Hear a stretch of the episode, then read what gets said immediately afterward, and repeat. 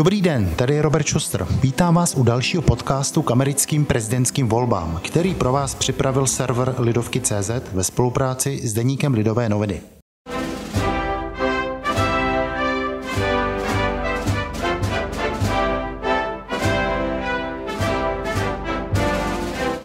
Volby jsou už prakticky za dveřmi. Volit se bude za dva týdny.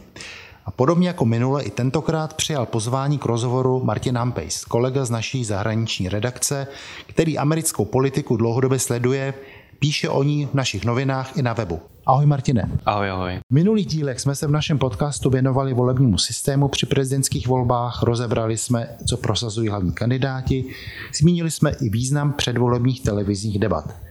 Dnes bych, Martine, s tebou rád probral téma, které se ukázalo být v posledních měsících hodně aktuální a živé, a to sice rasovou otázku, problematiku diskriminace a s tím související roli etnických menšin právě při amerických prezidentských volbách. Takže na úvod, jak moc tohle téma, to znamená rasismus, zastoupení menšin, v letošní kampani rezonuje? Původně se očekávalo, že to bude jedno z nejhlavnějších témat volební kampaně, protože celé to způsobil incident, který se odehrál 25.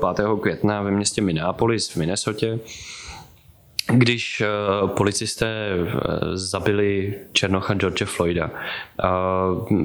Floyd byl zatčen kvůli tomu, že údajně použil padělaný šek k tomu, aby si koupil cigarety. A když ho policisté chtěli zavřít do auta, tak eh, jim Floyd opakovaně říkal, že má klaustrofobii, že nemůže. A čtveřice policistů ho pak eh, srazila na zem, klečeli na něm.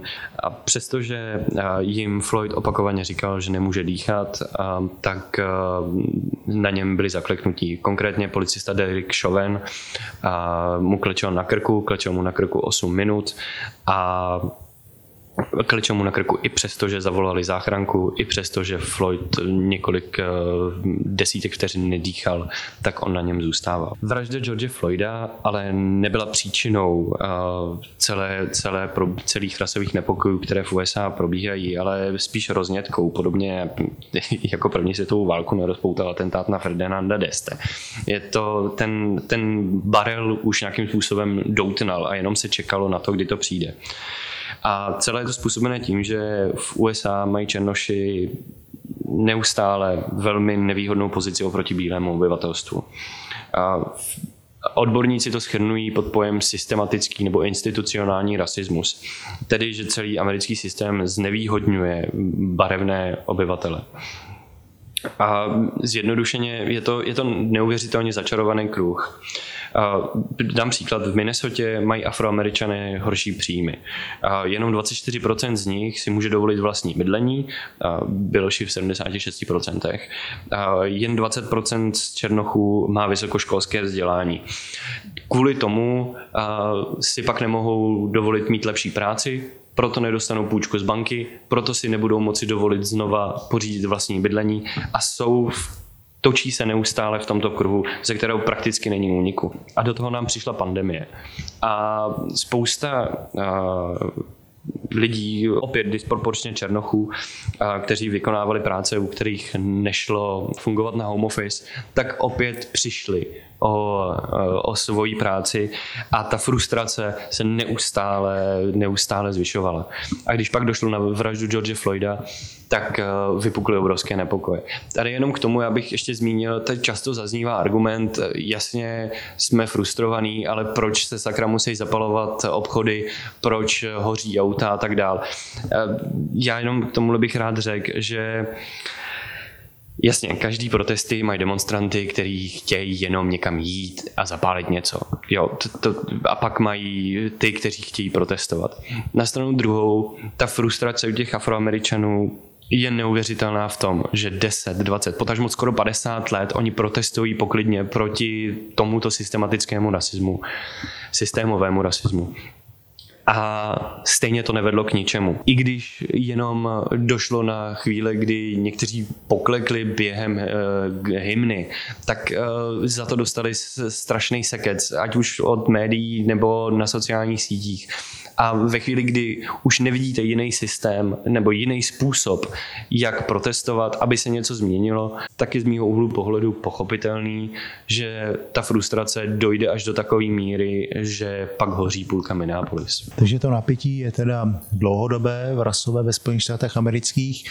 Dá se říct, za prvé, které jsou ty nejdůležitější menšiny a za druhé, eh, jaké mají politické preference, pokud vůbec eh, jsou, je to možné takto rozlišit. Já jenom si vybavuji i před těmi volbami v roce 2016 bylo obrovským tématem právě registrace těch eh, voličů z řad minorit. Otázka, jestli vůbec budou připuštění, aby mohli hlasovat, že museli doložit nějaké doklady. Letos, pokud se nepletu, byla v mnoha státech ta pravidla ještě víc zpřísněná, což bylo interpretováno mnohými, takže to je jakýsi systémový, a jsme zase u té systematičnosti, jaký, jakási systémová snaha tyto skupiny voličů eh, předem z toho volebního procesu vyloučit. Takže jestli bych se tě mohl zeptat, na, jak vlastně, které jsou ty nejdůležitější skupiny a jaké mají preference politické. A nejdůležitější skupiny jsou,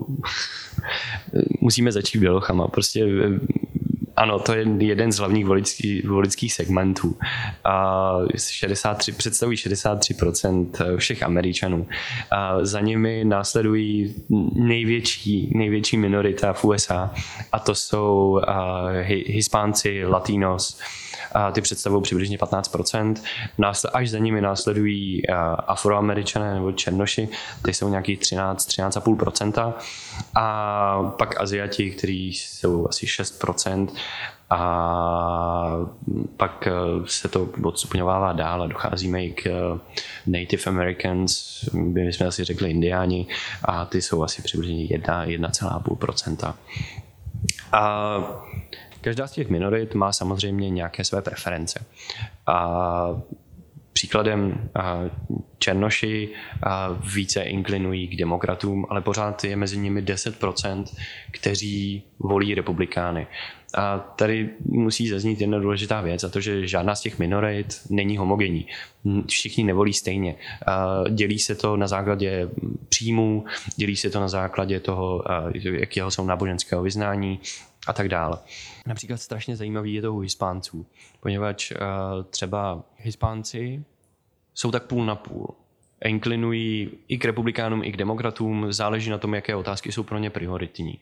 Ale třeba už jenom Hispánky, uh, tak ty mnohem více eh, tíhnou, tíhnou k demokratům. Tady to rozdělení u Hispánců je způsobený tím, že jednak mají křesťanské kořeny, a což eh, u nich klade velký důraz na otázku legality potratu a práva gayů, často také rozhodují. A zároveň a, eh, a, in, otázka migrace a možnost vůbec přijít do USA je zase trochu táhne k demokratům, poněvadž ty, ti jsou benevolentnější v tomto přístupu. Jak jsi zmínil, registrování voličů, ano, je to každý problém, respektive každý volební cyklus je to problém, poněvadž lidé se musí registrovat k tomu, aby mohli volit. Není to jako u nás, že každý, kdo automaticky je občan, může jít volit. Musíte být registrovaným voličem. A k tomu, abyste byli registrovaní, potřebujete třeba eh, nějaký průkaz. Eh, zajímavost, američani nemají občanský průkazy, američani nejčastěji se prokazují na základě eh, řidičského průkazu, který ale ovšem nemají všichni. A to už samotný způsobuje to, že ne všichni tím pádem se mohou nějakým způsobem prokázat, že jsou to skutečně oni a tudíž uh, pak uh, nemohou, nemohou jít k volbám. A letošní příklad, který byl fantastický, teďka docházelo, myslím, k Virgi- ve Virginii, docházelo k finišování registrace voličů a stalo se takový zvláštní případ, že najednou někdo překop internetový kabel, takže se jako nemohli nik, pomalu nikdo registrovat. A pak to nahrává všem těm konspiračním teoriím, že ano, tady se prostě nějaká skupina lidí, která chce vyšachovat a vyšachovat určitý segment voličů a z voleb. Ale na stranu druhou, ono na tom něco pravdy je. Ono často eh, republikánské vlády eh, jsou tíhnou k tomu, aby zkomplikovali celý tenhle systém. A to pak samozřejmě nahrává to černožské obyvatelstvo, které je chudší a tudíž si často nemůže něco dovolit, a jako je třeba ten řidičský průkaz auto a tak dál, tak eh, je přihrává pak i k demokratům. Hovořili jsme teď o těch etnických menšinách, o hispáncích, o černoších, ale vidíme často, že kandidáti nejen ve Spojených státech amerických, ale obecně se snaží udělat nabídku, když to tak řeknu, před volbami i e, řekněme s různým společenským skupinám, kterých si slibují podporu, případně hlasy. Takže mi napadá třeba co seniori nebo skupina občanů, e, řekněme z generace 60+, plus. je to pro oba kandidáty, pro Donalda Trumpa, Joe Bidena, kteří jsou mimochodem sami sedmdesátníci, e, je to pro ně důležitá voličská skupina, o níž, o jejíž hlasy také usilují, anebo je to spíš eh, právě třeba v porovnání s rolí těch etnických menšin? Eh, marginální. Vůbec. Jako většinu těchto voleb, přestože se často klade důraz na hispánské voličstvo a na černožské voličstvo, poněvadž v některých volbách skutečně rozhodují, tak ten hlavní, ten hlavní základ je pořád tlačený na to běložské obyvatelstvo, poněvadž řada těch swing states, opět puste si první podcast, pokud nevíte, co je to swing states, a tak eh, ty jsou do značné míry eh, běložské a rozhodují zde úplně jiná témata, než která rezonují u eh, Hispánců nebo Černochů. Seniori, jak jsi zmínil, jsou jeden z nejdůležitějších segmentů voličů americké demografie vůbec poněvadž jsou stálí a často velmi málo kdy mění své preference. A Donald Trump je získal na svou stranu v roce 2016. Podařilo se mu to. Ale podle posledních průzkumů Trump u seniorů neuvěřitelným způsobem ztrácí a pravděpodobně i kvůli covidové pandemii, poněvadž ji eh, bagatelizoval značnou dobu a říkal, pojďme to neřešit, ono to zmizí, eh, jako mávnutím kouzelného proutku ale seniori tohle řeší, poněvadž jsou rizikoví, poněvadž právě je může pandemie zasáhnout nejvíc. A podle těch průzkumů Donald Trump skutečně ztrácí a především ztrácí na Floridě, což je jeden z nejvíce rozhodujících států v amerických volbách. Proto tam Donald Trump před eh, pořádal jeden z velkých mítinků. Voliče z řad seniorů se v tuto chvíli snaží získat především tím, že apeluje na levné léky že se snaží šířit uh, svoji politiku boje proti, řekněme, opioidové epidemii, která zasáhla, zasáhla USA. To je celé na nové téma. Ale právě, právě tím, že cílí na ty voliče skrze cenu léků, skrze uh, vybavenost uh, a tak dál, tak se snaží získat. A Joe Biden na to hraje úplně stejně, ale uh, právě on to dělá skrze zdravotní pojištění. Když jsi teďka zmínil seniory a jejich obavy nebo případné preference, tak co třeba otázka kriminality nebo zajištění bezpečnosti, eh, což je téma, které Donald Trump eh, v těch posledních týdnech velmi silně eh, artikuluje, téma, kde může spojit věci, které jsou z jeho pohledu výhodné, to znamená kriminalitu na ulicích spojenou s nepokoji rasově motivovanými a teďka reakce, silný stát, silná bezpečnost, eh, naopak demokrati chtějí policii oslabit. Je to třeba téma, které speciálně tu skupinu seniorů, o které jsme před chvilkou hovořili, může také nějakým způsobem zase vrátit zpátky do Trumpova tábora? Určitě. A především to, že Donald Trump eh, nejčastěji teď používá slova law and order, zákon a pořádek. A je to Tohle je volební slogan, který používal Richard Nixon na, na konci 60. let. Na tomhle sloganu Richard Nixon vyhrál volby.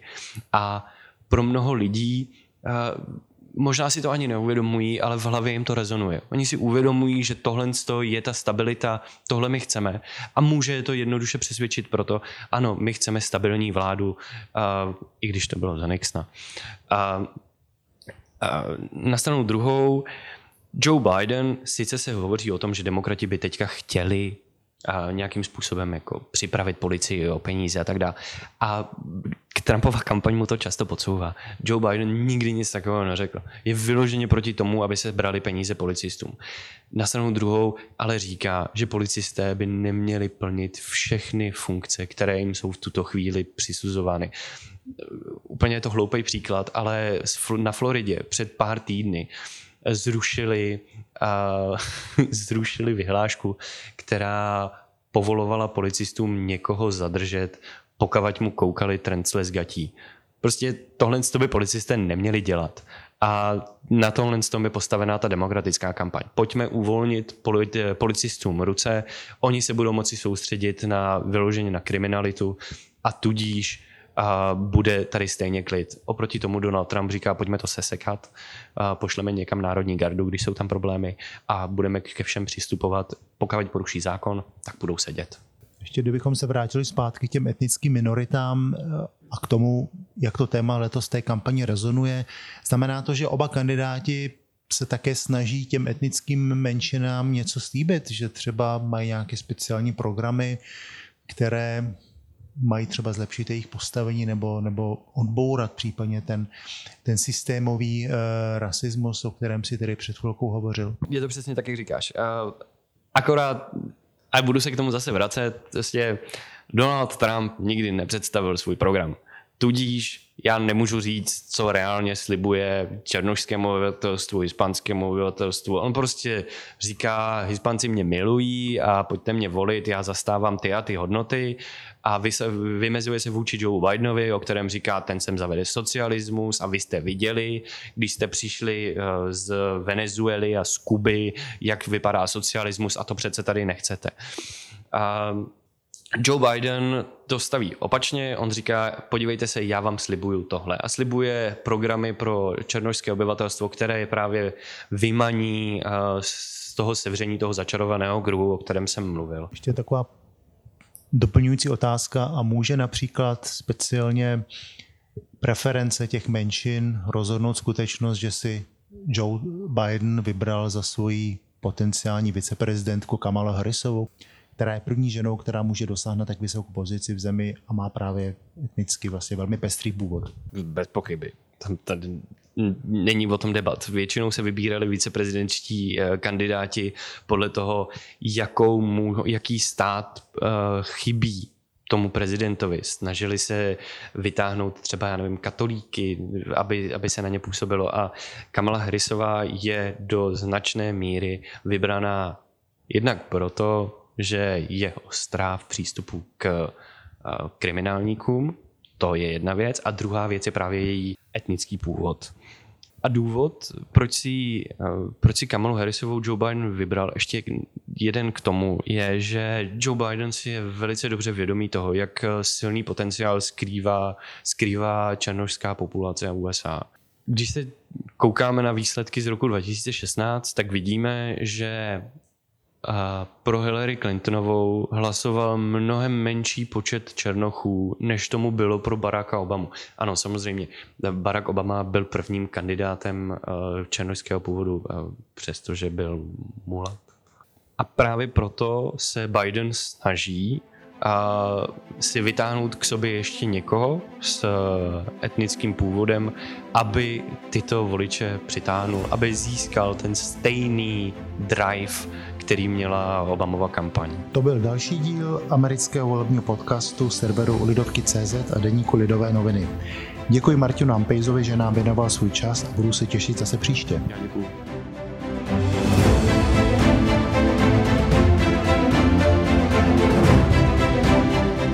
Nejenom tento, ale i všechny další naše podcasty najdete na webu lidovky.cz a na obvyklých platformách, jako například Spotify či Apple Podcast. Za pozornost vám děkuje a všechno dobré přeje Robert Schuster.